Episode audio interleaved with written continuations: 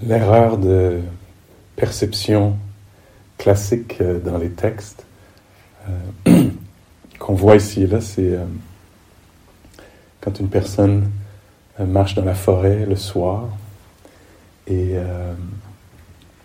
à travers le, sentier voit un serpent et tout à coup est effrayé par, par le serpent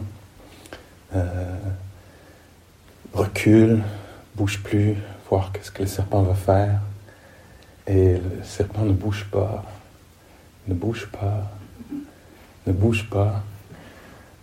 Et là, la personne pense à prendre, à l'époque du Bouddha, prendre dans sa poche son téléphone et mettre la, la lampe de poche et découvre que le serpent, en fait, est une branche. Légère erreur de perception. Et on a souvent des erreurs de perception comme ça. Hein. Ça nous révèle un peu ce qu'est une perception, un mirage. Hein. On pense que, je sais pas, on voit quelque chose tout à coup, puis ça se clarifie, on, voit un peu mieux. Ça peut être visuel, ça peut être auditif, ça peut être. Euh, on peut penser que quelqu'un nous déteste, il nous a abandonnés au coin de la rue.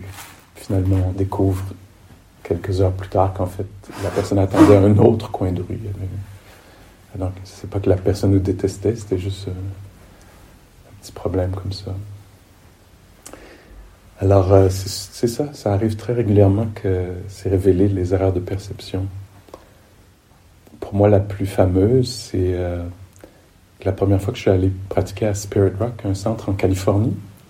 Puis donc, on me donne ma chambre, tiens, ça, c'est ta chambre, va dans ta chambre. Je vais dans ma chambre, je regarde un peu qu'est-ce qu'on voit par la fenêtre de ma chambre. Puis il y avait un, on voyait un peu le ruisseau avec un petit bout de forêt. Et euh, juste là, au bord d'un arbre, il y avait euh, un kangourou. Et j'étais vraiment étonné de voir un kangourou en Californie. J'avais associé les kangourous avec euh, une autre région de la planète. Mais en, restant attentif, quelques, peut-être une ou deux secondes de plus, je me suis rendu compte en fait que c'était un, c'était un, un chevreuil qui faisait une crotte. C'était un daim qui faisait. quand ils font, ils, se camouflent, quand ils descendent comme ça un peu.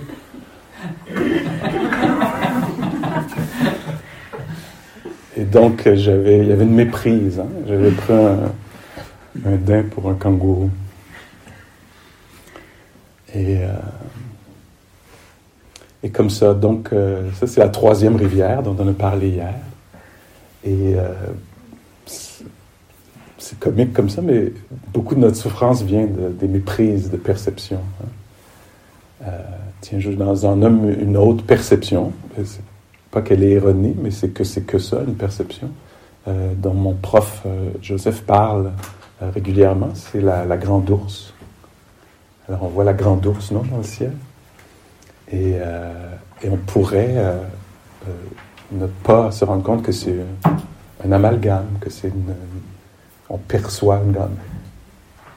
Puis, en fait, il n'y a pas de, je, suis désolé de vous l'apprendre, mais il n'y a pas de grande ours. C'est que des étoiles qui sont probablement, on pourrait presque dire assurément, très éloignées les unes des autres, qui n'ont rien à voir les unes avec les autres, sauf la capacité humaine de créer un concept, hein, de, rassembler quelques affaires ensemble et d'en faire une affaire. Et, euh, et donc, euh, c'est ça. Joseph souvent dit, peu dramatique comme ça, il n'y a pas de grand ours. There's no Big Dipper. Ça n'existe pas. Sauf que oui, ça existe parce qu'on le conçoit comme ça. Me suivez-vous un peu? Et donc, euh, l'entraînement perceptif de, de, la méditation, c'est d'aller corriger euh, des erreurs de perception. Ou peut-être que quelqu'un pourrait dire Non, elle existe vraiment, la grande ours, ne fait pas ça. Si la grande ours n'existe plus, tout fout le camp. Non, tout ne fout pas le camp quand on se rend compte que la grande ours, c'est un amalgame.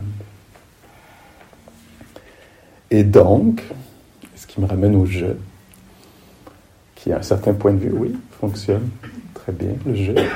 Et quand on change un peu de point de vue, on regarde les choses un peu différemment, on peut se dégager un peu de cette euh, méprise. C'est pas mauvais qu'on perçoive un jeu conventionnel, c'est utile. Le Bouddha lui-même dit euh, oui, j'utilise euh, le mot je, je dis je, mais je connais les limites de ce langage. Alors oui, oui, oui, je dis la grande ours, je peux avoir une conversation sur la grande ours, et je ne suis pas complètement dupe non plus. Et donc, dans sa façon de déconstruire, encore une fois, là, c'est un petit peu comme si on prenait euh, un microscope, puis qu'on allait voir un peu ce que j'appelle eau. Qu'est-ce que c'est, en fait, vu d'un autre angle, pour me permettre de découvrir quelque chose. Euh, et donc, euh, dans sa déconstruction, dans ses différentes méthodes de déconstruction, euh, le Bouddha, autour de, de, la forme, du corps, du monde matériel, il, ben, il, suggère une forme de déconstruction qui semble très utile depuis quelques milliers d'années pour les méditantes, méditants. Et donc, plutôt que d'être moi assis sur le coussin, moi qui médite à propos de moi, mon ventre, ma respiration, mes genoux, etc., un angle de vue possible, c'est euh, les quatre éléments. Donc, c'est la, charte des éléments telle qu'elle était il y a 2600 ans, avant qu'elle inclue le radium et le. je ne sais pas quel autre. Il m'en manque des bouts, là, mais. Euh, et donc, les quatre éléments, euh, c'est une façon d'observer la nature euh, euh, du monde physique. Et donc, plutôt que moi qui suis assis ou moi qui marche, etc., on pourrait décider de mettre ces lunettes-là, retirer les lunettes du jeu, déposer, puis mettre les lunettes de, des, des éléments, des quatre éléments. Et donc d'observer sa réalité ou de s'approcher de sa réalité de la réalité physique à travers euh, ceci. Et, euh, et c'est spécifiquement pour ça que, que, le Bouddha en parle. Euh, je pense qu'il le dit lui-même. Il dit c'est un petit peu comme si on avait une vache. Et donc on voit une vache, une vache. Ding dong, ding dong. Et, une fois qu'elle a été tuée, la vache est coupée en morceaux et qu'on la vend au marché, les gens vont pas arriver et dire Je veux de la vache. Vont dire Je veux. Euh, là, je connais pas bien les parties, mais je veux un filet mignon. je sais pas si c'est du porc, du veau, de la vache. je veux un filet mignon. Je veux. Un, je veux. en tout cas, remplacer une bavette. Euh, comme ça. Et là, il n'y a, plus, a plus la vache. La vache n'existe plus. Il y a les, on n'arriverait plus à concevoir comme ça la vache. Euh, bon,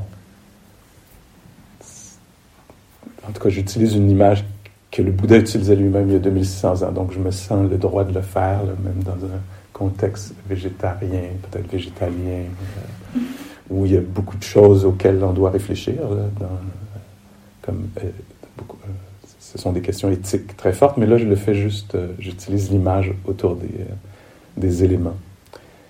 Et donc c'est une façon de pratiquer, de s'intéresser à l'expérience immédiate dans le corps à, travers cette, euh, ce prisme ou cette façon de décomposer l'expérience, le corps. Alors, qu'est-ce que c'est les quatre éléments C'est le, feu, euh, la terre, l'eau et l'air. Et c'est mieux que l'autre liste. Combien là, l'autre liste d'éléments? 32. Entre 32 et 53, j'ai cru entendre. Alors, euh, dans cette liste-là, elle est moins applicable, cette liste-là, pour nous. On n'arrivera pas à sentir toutes ces choses-là. Ah, sent le sélénium. bon, je suis très peu éduqué autour de ça, c'est très clair. Mais euh, assez pour savoir qu'on n'arrivera pas à sentir ça. L'avantage des quatre éléments, c'est que c'est palpable. C'est palpable, les quatre éléments. Alors, c'est une façon que le, qu'on a, nous, les êtres humains, de ressentir la réalité physique.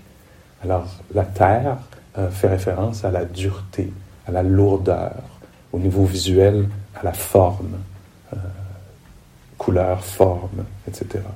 Donc, ça, c'est l'élément de la terre. On peut sentir la terre. On peut probablement sentir la, terre maintenant. Hein. Ça presse à quelque part sur les fesses ou les cuisses, les chevilles ou les pieds. Hein. Ça, c'est l'élément de la terre.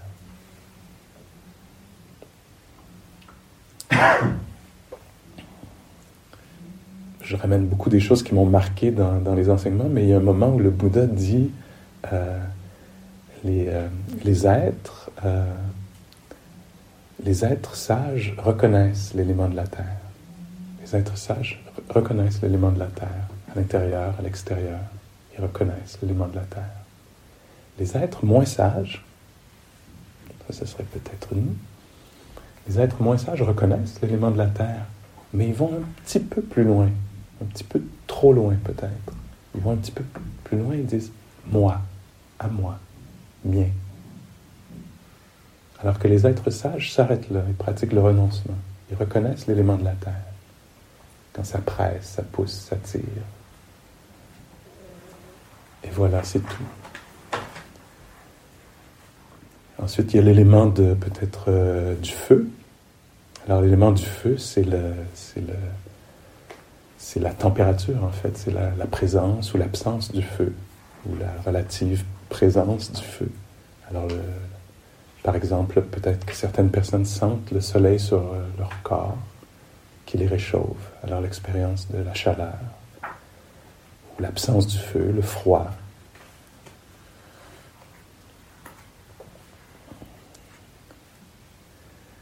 C'est aussi le, feu, ça fait référence au. Euh, c'est toute la matérialité, donc le feu digestif, le feu de la digestion, qui fait que le corps euh, produit sa propre chaleur, irradie. Puis on peut sentir cette présence-là dans certaines régions du corps plus que dans d'autres, peut-être certaines extrémités. Pour certaines personnes, sont plus froides. Et donc le jeu des températures, c'est ce à quoi on fait référence quand on parle de l'élément du feu le jeu de la température. Après, il y a l'élément de l'air. Et là, ça fait référence au mouvement ou à la légèreté. À la pression aussi, légère pression quand l'air entre par les euh, parois nasales, crée une légère pression, peut-être une fraîcheur en entrant euh, par les narines ou en sortant. Et il y a le mouvement. Alors là, le corps est relativement immobile. Pour certains, il y a l'écriture, alors il y a un peu de mouvement. Tout à l'heure, dans la marche, il va y avoir euh, des épisodes, des moments éphémères de mouvement. Le pied se soulève et pose. Alors, ce qu'on appelle un pied, c'est un jeu d'éléments. Tout à coup, c'est de la dureté. Après, c'est du mouvement, de la légèreté. Tout à coup, c'est de la du moelleux. Puis tout à coup, c'est du dur. Hein. Juste au moment où le pied se pose, c'est peut-être moelleux. Puis tout à coup, ça devient dur. Ça ne dure qu'un moment, c'est éphémère. Puis oups, tout à coup, ça devient autre chose. C'est pour qu'on s'approche de cette euh, nature dynamique, entre autres du monde physique. Alors constamment changeant. Ce que j'appelle le corps, c'est pas une chose euh, inchangée. Mon esprit, mes perceptions pourraient, euh, de façon ironique, croire que c'est que c'est permanent, solide. Et donc avec ça vient la peur, par exemple, de la mort, ou de la douleur, ou ou l'attachement au plaisir, n'ayant pas remarqué que ce sont des choses qui naissent et meurent de façon conditionnelle, apparaissent et passent. Et donc nous, en utilisant ce microscope particulier des éléments, euh, ce regard particulier sur les choses, cette façon d'entrer en lien avec les choses, ça nous permet un peu de dégager, de se libérer de la grande ours, de la croyance solide dans la grande ours, puis de voir en fait que et comme le Bouddha semble dire quelque chose comme l'élément de la terre à l'intérieur, à l'extérieur, pareil. L'élément du feu à l'intérieur, à l'extérieur, même chose, pareil. L'élément de l'air en soi, autour de soi, pareil. Puis enfin l'élément de l'eau, l'eau ça fait référence à la fluidité ou son absence, la rigidité. Ça fait aussi référence à la cohésion. Alors imaginons-nous de la farine, puis un petit coup de vent. Les particules partent dans tous les sens. si on y ajoute un petit peu d'eau, tout à coup il y a une cohésion. Hein. Et donc nous, ici quand, quand, le ventre se gonfle par exemple, parce qu'il y a l'élément de l'eau, on craque pas. Quand le ventre se gonfle, la peau est assez hydratée pour que ça puisse, euh, il puisse y avoir expansion, contraction. Alors il y a une certaine fluidité euh, qu'on peut ressentir parfois, puis parfois non, plus du tout. C'est rigide. Le corps est comme ça. Euh, soit dans l'émotion ou dans la. Puis, puis on peut jouer un petit peu avec ça. Attends, comment? Façon classique de faire. Pour l'élément de la terre, on peut euh, presser peut-être légèrement les lèvres l'une contre l'autre pour, euh, faire l'expérience directe de ce qui est plutôt moelleux, donc pas dur, mais l'élément de la terre moelleux. Si on serre les dents, ça nous donne un accès direct à l'élément de la terre. Après, si on, euh, mouille un peu les lèvres, qu'on passe la langue sur les lèvres, ça nous donne accès un peu à la, euh, peut-être souplesse, à la douceur, opposée à ce qui est rugueux. Alors rugueux, je ne sais pas trop, est-ce qu'il y a un peu tissu autour, peut-être la langue sur les palettes?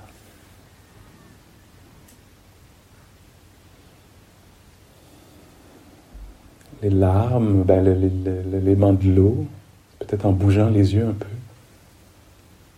On voit comment ça liquide la fluidité. Les larmes font que les yeux peuvent bouger sous les paupières.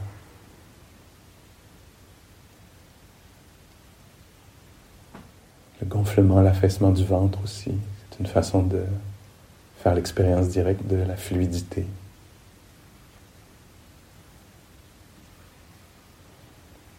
Pour le feu, ben, je l'ai nommé, on peut voir dans son corps où est-ce qu'il a peut-être une expérience de chaleur.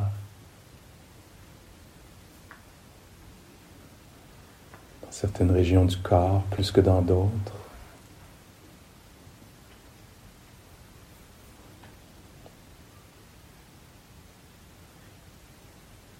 Puis avec l'air, ben oui, avec l'air qui entre par les parois nasales, on peut sentir la légère pression ça produit. Même chose quand le pied pousse. On peut faire comme ça avec la main, bouger la main très légèrement, sentir. C'est une autre façon d'être incarné. Hein. C'est très différent de l'immobilité, le mouvement. C'est quelque chose qui peut être connu directement. Dans l'air, comme ça.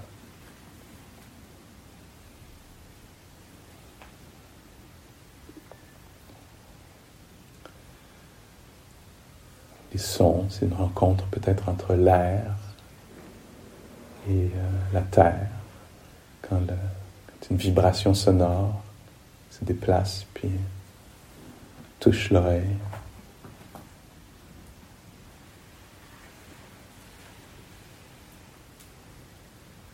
Et c'est très beau comment le, Bouddha en parle. Il dit par exemple, euh, ah, parfois, parfois, euh, euh, parfois, il n'y a plus du tout de mouvement dans l'air. Plus du tout de mouvement, aucun vent, rien, aucun mouvement dans l'air. Parfois, à l'extérieur, la tempête, les grands vents. Hein. À l'intérieur, pareil. Pas différent. Oui, il dit parfois inondation, il y a de l'eau partout, partout, partout. De grandes inondations.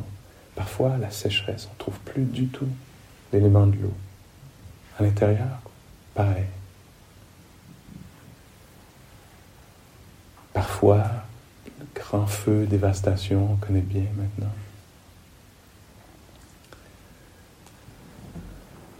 Parfois, grand froid, période glaciaire. À l'intérieur, pareil. Un élément de la terre, tremblement de terre, tout tremble parfois à l'extérieur, à l'intérieur aussi parfois. parfois solide, comme une montagne. Même chose à l'intérieur.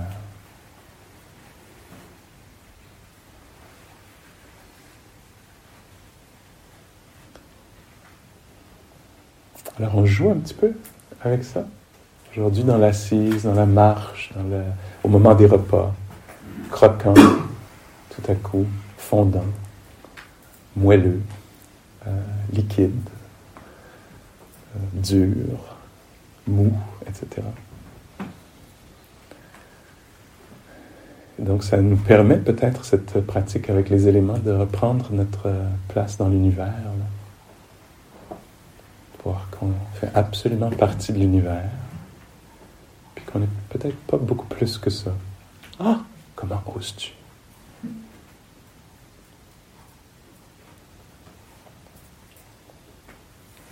je le disais, je pense, euh, une journée ou deux, euh, petit tas de terre, petit tas de terre. Dans les longues retraites de trois mois, parfois il y avait plusieurs jours où tout à coup il n'y avait plus d'instructions, plus de paroles. Juste assis, marche assis. Des fois, il y avait euh, Annie Nugent, une des enseignantes avec qui j'ai pratiqué, qui, qui ouvrait le microphone. On entendait toc. Puis elle disait Petit tas de terre. Tac. Elle refermait le microphone. C'était ça pour les 3-4 jours qu'elle allait avoir comme enseignement. C'était très puissant. Puis moi, souvent, à ce moment-là, j'étais dans toutes sortes de, élucubration, euh, fioriture, euh, pourquoi je suis venu ici, quand ça va finir, quand je vais retourner, qu'est-ce que je vais faire, qu'est-ce que je vais dire aux gens, etc. Puis petit tas de terre. J'ai ah, construit beaucoup de choses autour de ce petit tas de terre. Donc ça révélait une méprise, arrogance, obsession avec ce petit tas de terre. Ok, alors trouvez votre posture, vous l'avez peut-être déjà.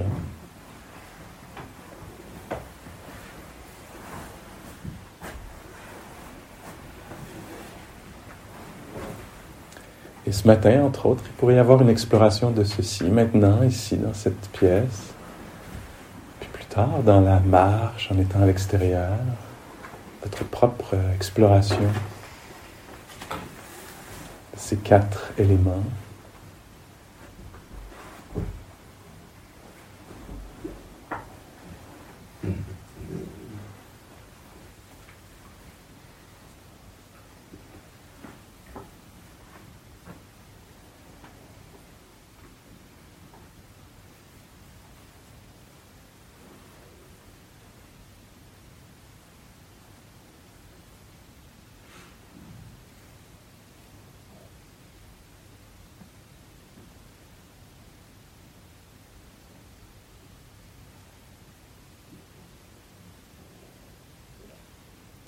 Je me souviens une fois, je parlais avec un maître birman.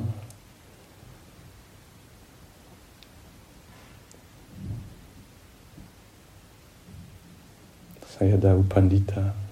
Je lui disais à quel point c'était. J'avais fait l'expérience de dureté tellement dure, tellement dure. Puis il m'avait dit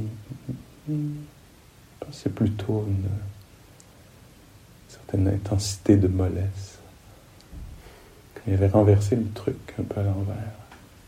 Il est sûrement plus dur que ce, que dont tu as fait l'expérience. Je me souviens après, je m'étais assis, ça avait changé un peu mes, mes perceptions. Je me disais, ah oui, ce qui m'apparaît comme incroyablement dur, peut-être seulement relativement dur.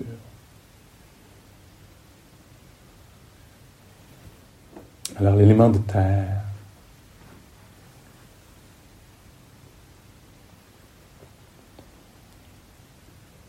On peut le reconnaître dans le corps. C'est la masse, le poids, l'espace occupé.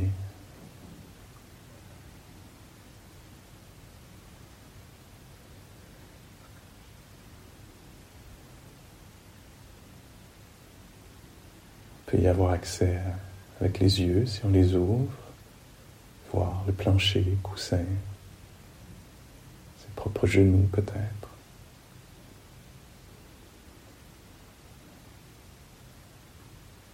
C'est une façon d'être en lien avec l'élément de la terre par la vue. On peut aussi en faire l'expérience par le toucher. Sentir le squelette, la verticalité, contact avec le sol, même peut-être dans les mains, peut-être une certaine lourdeur ou une certaine légèreté.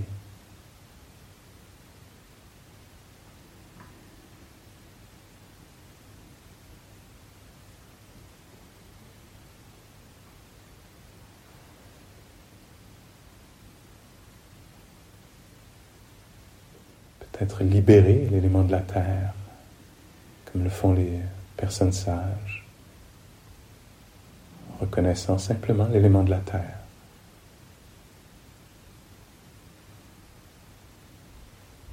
En renonçant à ajouter moi à moi, mien.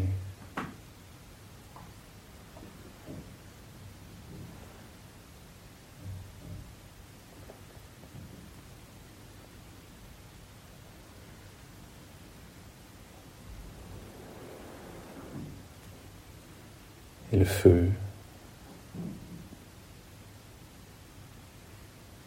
dont on peut faire l'expérience directe à travers la, la température.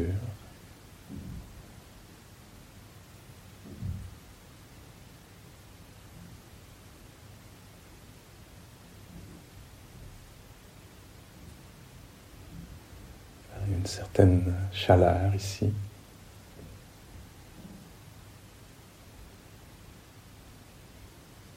Pas assis dehors sur un banc de neige à moins 27 au Québec. Une expérience de, de feu, de l'élément du feu.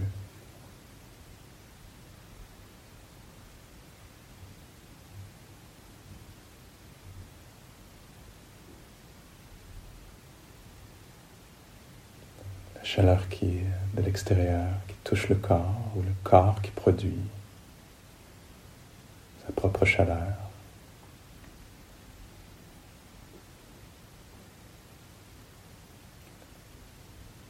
Le feu de la digestion.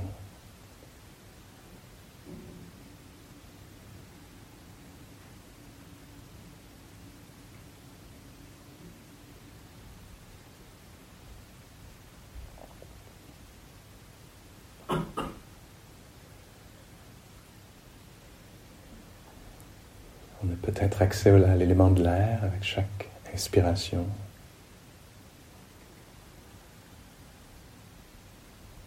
Expiration.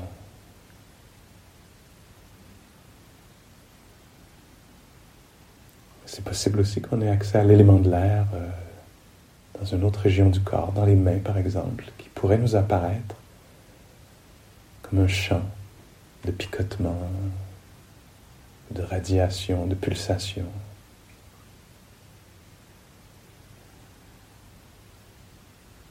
Parfois, ça peut être l'expérience dans la poitrine, un champ, un espace de sensation.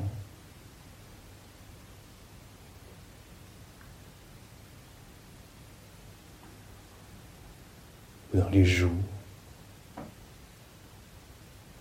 champ de picotement.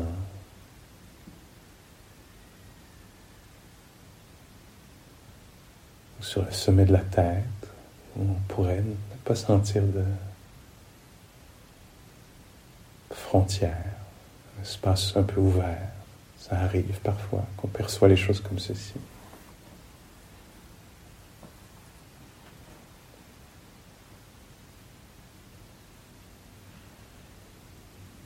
Ça peut arriver dans la méditation parfois que tout le corps nous apparaît comme un champ.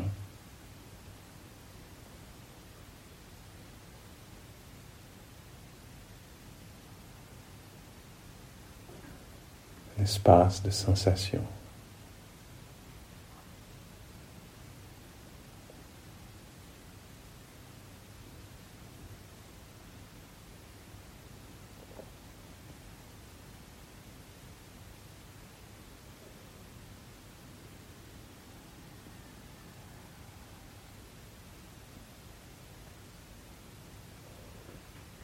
C'est possible en méditant qu'à un certain moment, ce soit l'élément de l'eau devienne à l'avant-plan.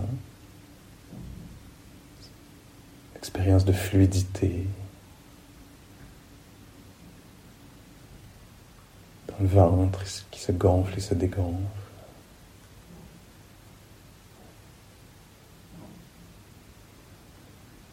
comme des vagues au bord de la mer.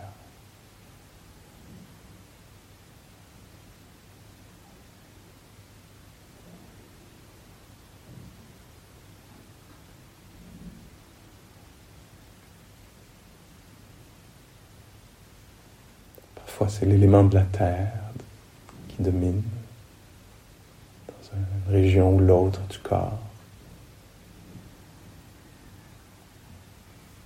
Parfois le feu, l'air ou l'eau.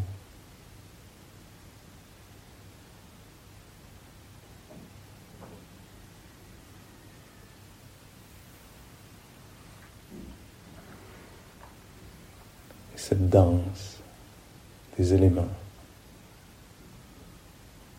qui a lieu en ce moment, en soi et autour de soi.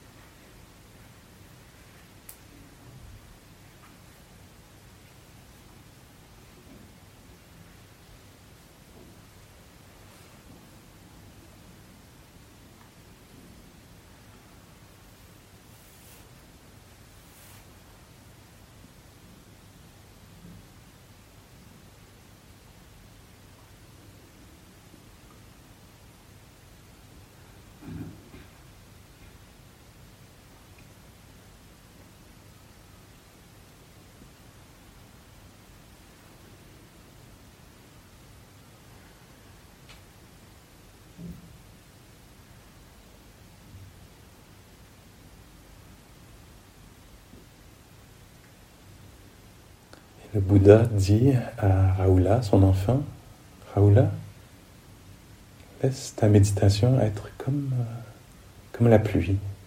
Laisse ton attention être comme la pluie qui tombe sur toute chose de façon égale. Laisse ton attention être comme la pluie qui tombe sur toute chose. Laisse ta méditation, ton attention être comme la terre qui porte se compose sur elle. Quoi que ce soit, laisse ton attention être comme la terre, porter ce qui s'y pose.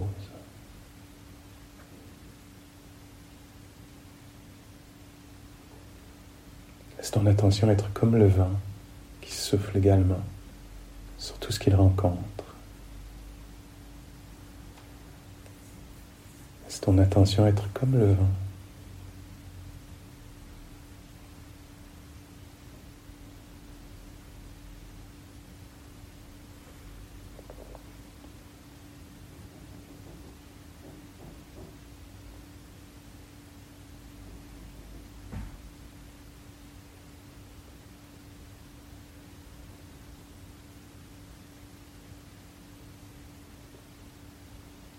Ton attention être comme le feu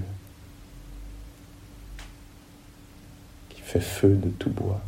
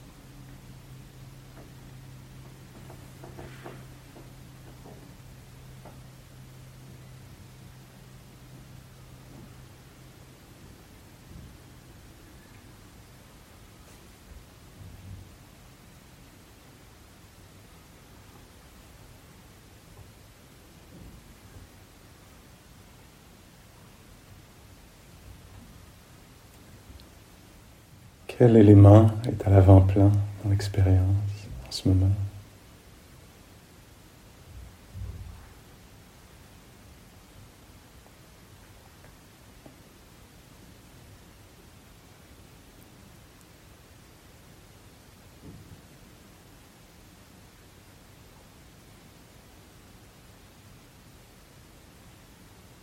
Est-ce que l'esprit tend à s'approprier, s'identifier?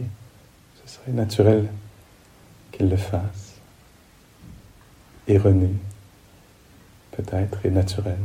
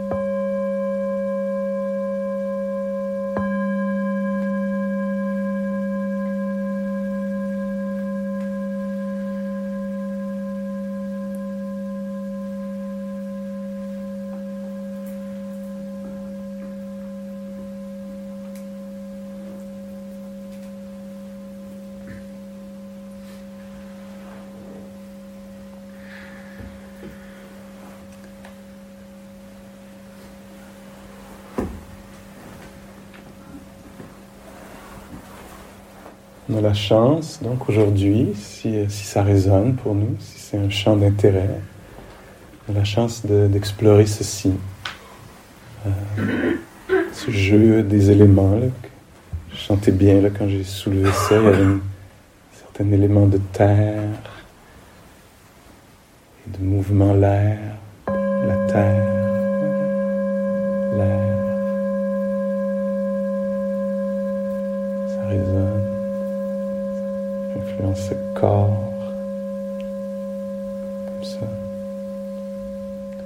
après, il y avait, les, il y avait ça. Ah, là, il y a moiteur dans les mains. Puis après, il y avait ce mouvement, mouvement, puis l'élément de la terre. Puis le mouvement à nouveau.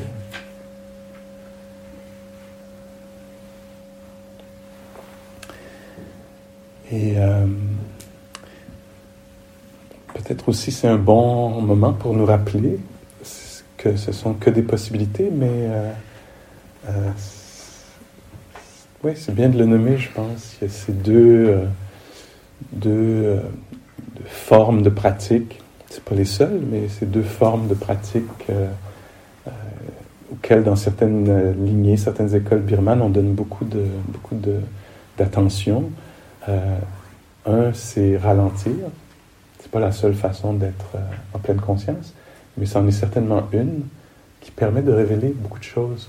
Alors l'idée, c'est de ralentir, entre autres, pour sortir de sa façon habituelle de bouger. Alors quand on est dans l'habitude, on n'est pas dans la pleine conscience, on est dans l'habitude. Et si on sort un peu de l'habitude, donc on descend les escaliers un petit peu plus lentement, il y a des chances que, on sente le corps, plutôt que juste l'idée d'être rendu en bas de l'escalier, en haut de l'escalier, d'être rendu dehors d'y être, donc ralentir un peu, quand on met le, manteau, si on veut. Ça nous permet tout à coup de ah, découvrir l'élément de, la terre, le bras qui euh, rentre euh, dans la manche du manteau. Alors si vous voulez ralentir un peu, ça peut se faire aussi au moment du repas. Alors, bougez un peu plus lentement pour sentir l'élément de terre qui fonce dans les lèvres etc. C'est une très belle façon aussi de, de développer une, une sensibilité, de, se sensibiliser, de se conscientiser aux états euh, intérieurs euh, actuels, réels. En ralentissant un peu, on, peut, permet de voir si on, est agité, ou ce par quoi on est mieux intérieurement, puis on va voir comment ça influence les éléments. Hein. Les éléments sont influencés par euh, ce qu'on a mangé, la nourriture, sont influencés par euh, les éléments extérieurs, les éléments du corps. la chaleur, le chaud, le froid, sont influencés par euh, l'état mental. C'est possible que je fasse l'expérience de rigidité hein, dans la... S'il y a une rigidité euh, psychique, c'est possible qu'on le ressente dans le corps, etc. S'il y a une charge émotive, c'est possible que tout à coup, il y ait inondation, Alors, euh, on peut voir ce jeu des, éléments, comment le, corps et l'esprit ne sont pas séparés, en fait. C'est une, constante euh, conversation, on pourrait dire. Alors, ralentir, c'est une, c'est une, des, des, façons de développer la pratique. Si quelqu'un euh, va lentement, vous pourriez, est-ce que j'ai le temps de dépasser cette personne? L'autre option, c'est de se mettre derrière, de dire, tiens, je vais suivre un peu cette personne, voir qu'est-ce que ça, va révéler chez moi, mon impatience peut-être, etc. Bon, en même temps, il faut faire attention dans les lieux un peu plus communs, si on va extrêmement lentement, on pourrait se faire des ennemis. Alors, il y a un jeu de give and take. Faut voir ce qui est juste. Mais je pense qu'on peut se permettre de ralentir ici, si ça, ça vous chante, ça vous interpelle. L'autre chose, euh, l'autre euh, chose que je veux nommer, c'est la continuité. Alors la continuité, je pense que c'est plus un secret maintenant. c'est bien connu. C'est, plutôt bien connu, mais souvent on va dire c'est le secret de, la pratique dans, la retraite, mais dans la vie aussi, c'est la continuité. Donc, de ne pas voir la méditation seulement comme quand on est ici ou à la marche, puis entre les deux, je peux être habituel et euh, mindless. Euh, et donc, de se dire, tiens, ce matin, on pourrait penser en termes de blocs de pratique, par exemple. Ce matin, tiens, jusqu'au repas, je vais essayer d'avoir une continuité dans ma pratique. Donc, au moment de me mettre debout, je ne vais pas abandonner cette présence, cette curiosité envers les éléments peut-être. Au moment de me mettre debout, de traverser la... de sortir de la pièce, etc. De garder une certaine continuité. Donc pas seulement dans l'assise ou dans la marche, mais entre les deux. Dans les activités euh, quotidiennes. Et là-dedans, ben ça, ça travaille pour moi. Ça travaille en ma faveur plutôt que stop and go, d'avoir à recommencer constamment. autant que faire se peut, là comme c'est possible pour nous en ce moment. Alors ça peut être une intention particulière de se dire, ah, tiens, je vais essayer de, que ce soit, en anglais on dit seamless, sans couture, que ce soit euh, une pratique qui soit liée, liante. Ok Est-ce qu'il y a des questions, clarifications, nuances, objections?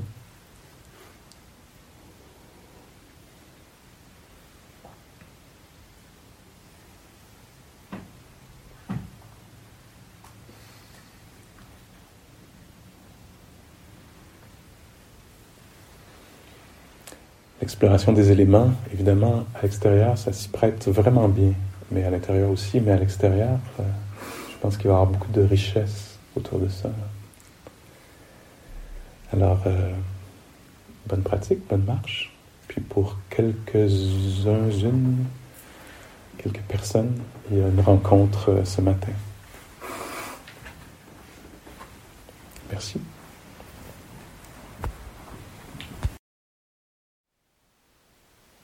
Thank you for listening. To learn how you can support the teachers and Dharma Seed, please visit dharmaseed.org slash donate.